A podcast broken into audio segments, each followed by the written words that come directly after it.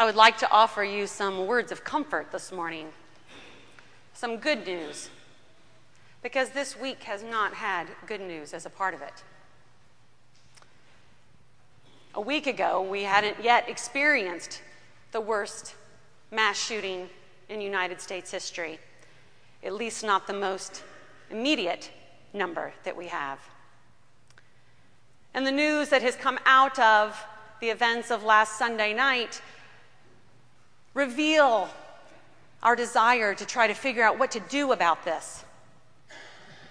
Various thoughts and considerations are happening in, in different dialogue groups about what does this mean? How did this come to pass? And how can we make sure it never happens again? People in their various sides have entrenched themselves further in their position. Those that advocate for gun control have taken up that banner again, put out the words to call our country into tighter gun regulation. They're demonstrating through doing sit ins and various public demonstrations advocating again for that position. And the other side says it's not guns that kill people, it's people that kill people. And so that side has again taken up their point that this is a bigger problem than a particular tool. And that we need to consider what it is that brings people to this point of carrying out such destruction. Those two positions have become further entrenched in trying to find a solution to the way forward. But I dare say that they aren't showing us, either one, a way forward. If either one of those was a real viable way forward, we'd already be there by now. It's been five years since the shooting at Sandy Hook which was the worst mass shooting in the history of the United States five years ago. We wonder what it is that we can do to not have this happen again, since it happens every two years. I know that there has been some speculation of the mind of the person who carried out this horror. Words have been passed around about mental illness, and perhaps he did have a form of mental illness. But I have friends who have mental illness, and they aren't thinking about doing these kind of things. I think there's a temptation sometimes to categorize how it is we got here so that we can put it aside or put it on a shelf or at least get those people to work on it Maybe we feel like it then frees us from having to take up the issue ourselves.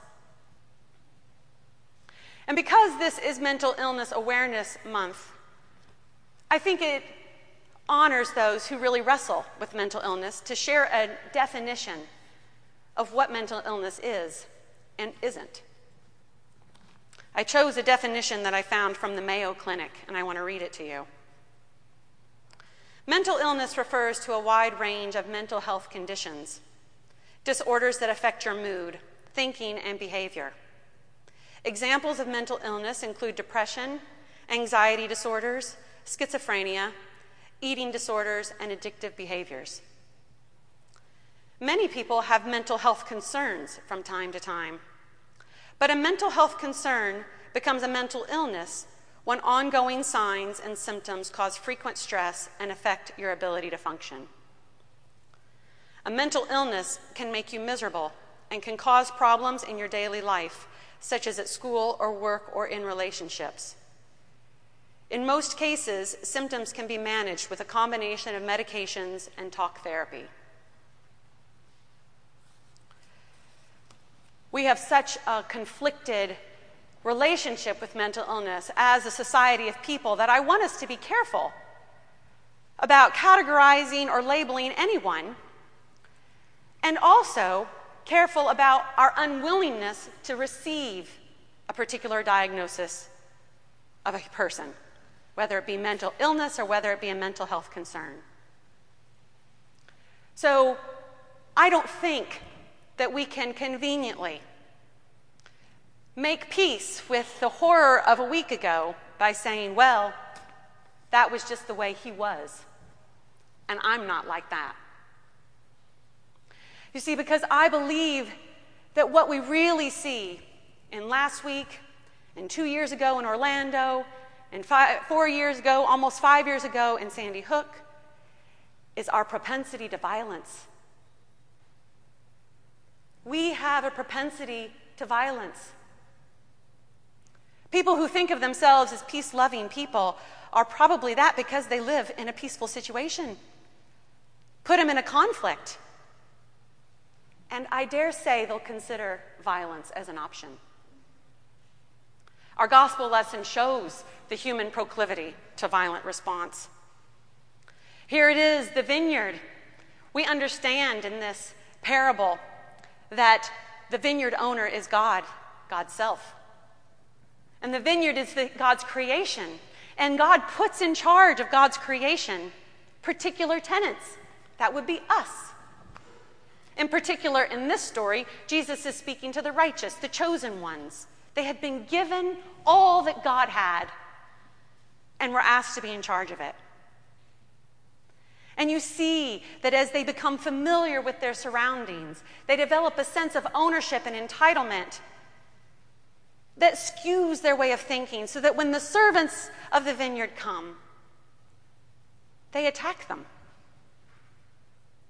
Beat one, kill another, and stone the other. Again, the Lord of the vineyard sends servants to collect that which is his. And again, the violent response. And the third time, even then, a violent response. And did you notice that when Jesus says to those that he is telling the story, he says, What do you think the owner of the vineyard is going to do when he comes? They give a violent answer. Did you see it? They said, He will put those wretches to a miserable death. Golly, how inclined we are to use violence to make a way forward thinking that violence can or will make a way forward. And this is a very difficult consideration. If you want to know someone who wrestled with it deeply, you can look at Dietrich Bonhoeffer, who was part of the confessing church in Nazi ruled Germany. He did not go with the church of, of Germany in supporting um, Hitler's leadership. He went underground with a few other faithful and dedicated Christians and said, What are we going to do about this? This is evil, and we can't stand by and let it happen. And yet, what can we do? He's done some incredible writings as he wrestled with his own scripture study and prayer in Christian community, trying to make sense of what was the response to stop evil when evil was so huge. We are quick to reach for violence. And this we always justify Indeed, we see it in our gospel lesson today that those tenants of the vineyard they can explain why it is they do such horrible things. And I know no one who does something horrible who doesn't have a good reason. So we cannot rely on our justification to be our excuse for turning to violence. We have to recognize that that little germ a violent response lives within each of us. And we have to wrestle with what we'll do in a time of conflict when violence is one of the choices. Because it is always one of the choices. Some of us were in the Holy Land last year on pilgrimage, visiting Israel and the West Bank. And it was interesting to be there two years. It was interesting for me to be there two years after I'd been there before and to see how things had changed already in such a short amount of time. The tensions have indeed become even more strong, the sides even more tense filled. And it was grievous to see that tension. And I wondered how it is that we can change this narrative. And perhaps it's because we don't have many narratives of a nonviolent approach to that which threatens us. So I was glad when I went to a bookstore that's in the western part of Jerusalem, or the, no, they, I get it mixed up. Let's see, it's that side, the eastern part of Jerusalem, East Jerusalem. There's a bookstore in um, that Palestinian portion where it's Muslims and Christians primarily that live there. And there's a bookstore that has everything in English. And there were two books there that I purchased. One was of a self published book from um, a Jerusalem school, is what it's called, there in Jerusalem, comprised of Muslim, Christian, and Jewish students. And the book was called Palestinian Youth Study Nonviolence. It was obvious from the writing that teenagers had written it. It was their, their papers that they had submitted as a junior, senior, you know, near the end of their high school time the sentence structure, the ways it's laid out, the opening paragraph, the concluding paragraph, the body. But I thought, yes, that's the way forward, is to give our young people another image of what could possibly be a way of moving forward together when we are on different sides. I also purchased a book that had been published from a publisher that was written about various Palestinian villages, really comprised of Muslim and Christian people. And the title of the book is called Our Way to Fight, and it's all about nonviolent responses. Story after story of the ways that people have claimed a way forward without violence. I bought these books for me. I want to know those stories because I need to see and to hear examples of responding to, violent, to difficult situations in a nonviolent way. When we had our VBS Plus program here this last summer, which was a first time thing we ever did for counselors in training who were in middle school, we did an afternoon program for them. And they did times of service, and they did times of fun, and they did times of learning. And the theme for VBS for the little kids was heroes. And so we took up that theme for our middle school youth heroes. And we focused on three heroes of the Christian faith from the last century Dorothy Day, Millard Fuller, and Archbishop Desmond Tutu. And when I told them about Archbishop Desmond Tutu and his work with the Truth and Reconciliation Commission in response to the horrors of apartheid in South Africa, of its ending and how they sought to make a way forward so that bloodshed didn't continue, continue, continue, continue, when I'm telling these eight youth who are between the ages of um, seventh and ninth grade, one of the kids said to me, How come no one has ever told us this? And I said, I don't know who else would. It's us, the people of the vineyard. God has called us into a new way of being. And do you see that Jesus' response to the righteous people who say he'll throw them out and destroy them? He doesn't say, right. He doesn't say that.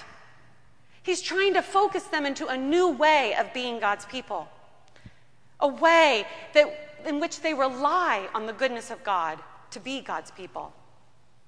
And so, not only in this gospel do we see the proclivities of humanity to go toward violence and to justify it, but we see the proclivities of the divine to reach out again and again and again, even when it's injurious to himself, herself, God's self. Again, the Lord of the vineyard reaches out. Again, the Lord of the vineyard reaches out. Again, the Lord of the vineyard reaches out. God is ridiculous with God's abundance, mercy, love, compassion. Throws it away. People destroy it, and God offers it again and again and again. God wastes it for the hope that some people will actually receive it. And that's what Jesus is asking these listeners to do to receive the goodness of God, which is going to make a new way, built with Christ as the cornerstone. Have you not heard, Jesus says, the stone that the builders rejected has become the cornerstone? You might recognize this, those of you that have been in worship um, all your lives, in this particular format, that we have a fraction anthem about that. We break the bread, and there's a song The stone that the builders has reject, have rejected has become the cornerstone. Alleluia. So the stone that the builders rejected didn't just go in the wall, like, oh no, let's do use this one after all. No, it's the cornerstone, the one that grounds the entire building. It's a new way of being, and what happens is it does break us open and make us new, but it does it in a passive way. Hear how it's explained in the gospel lesson this morning. The one who falls on this stone will be broken to pieces, and it will crush anyone on whom it falls. God wants to break us open into a new reality, and it is going to break us.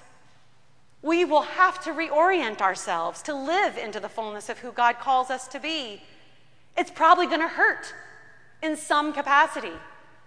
But for the future we long for, for the future we want for our children, I'm willing to pay that price. And I hope you are too. We have to find a new way. It's our job. As people of the vineyard, we are called, with God's help, to find a new way. I don't want to preach this sermon again in two years. And mark my word, friends, if we don't come together in study and in prayer and in Christian fellowship to find a new way, it'll happen again in two years. The worst mass shooting in the United States history will happen again in two years. We are called by our gospel lesson to receive the goodness of God. God's giving it away.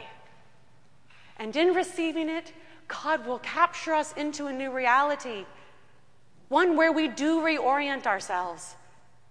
We reorient ourselves to the God of abundance, the God of life. And in that brokenness, the light of the living God will shine through, and the glory of God will be revealed. Paul count, counted everything in his life rubbish because of what God offered him in Jesus. Everything. And he had a lot. He would throw it all away in order to be living in the glory of God in Jesus Christ. That's our invitation this morning. Amen.